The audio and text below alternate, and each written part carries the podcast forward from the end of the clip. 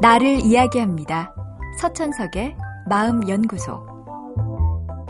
더 많은 자유, 더 많은 가능성을 꿈꾸면서 우리는 그것이 우리에게 더 많은 행복을 가져다 줄 수 있으리라 생각합니다.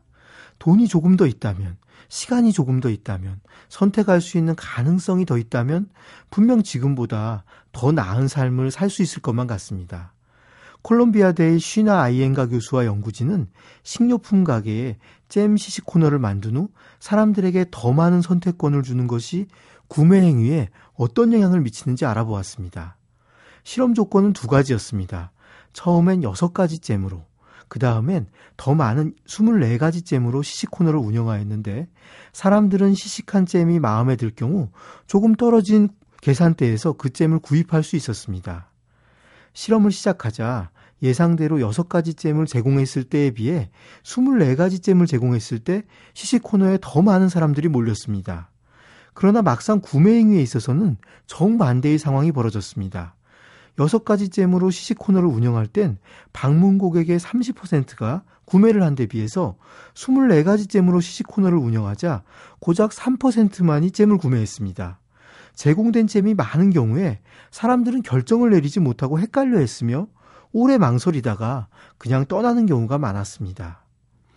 자유와 선택권은 우리에게 더 많은 가능성을 주는 것도 사실이지만 한편으로는 적지 않은 에너지를 우리에게서 빼앗아 갑니다. 그래서 어느 정도 선택권이 늘어날 때까진 만족도가 증가하다가 어느 지점 이후에는 선택권을 행사하느라 드는 에너지 때문에 오히려 만족도가 줄어드는 현상을 관찰할 수 있습니다. 결국 행복에 필요한 자유는 무한대의 자유는 아닌 겁니다. 우리가 즐길 수 있는 정도의 자유, 내가 나의 삶에 더 만족할 수 있는 수준의 자유가 우리에게 필요합니다. 하지만 그걸 누가 인위적으로 정해줄 수는 없습니다. 사람마다 분명 차이가 있을 테니까요. 그래서 스스로 지금의 자신에게 적절한 자유의 범위가 무엇인지 알고 있어야 합니다. 더군다나 그런 자유 역시 공짜로 주어지는 게 아닙니다. 그걸 얻기 위해 우리는 스스로를 또 다른 구속으로 밀어 넣어야만 합니다. 행복을 위해선 자유와 선택권이 중요합니다.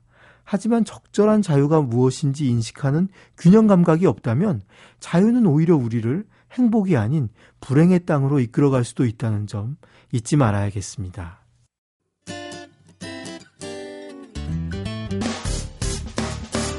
기쁠 때면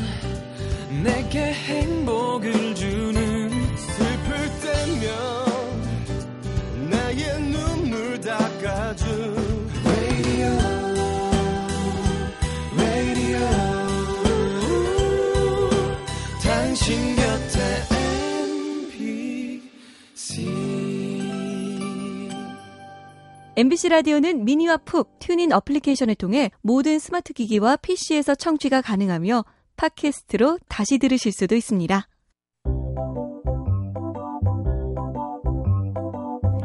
서천석의 마음연구소. 지금까지 정신건강의학과 전문의 서천석이었습니다.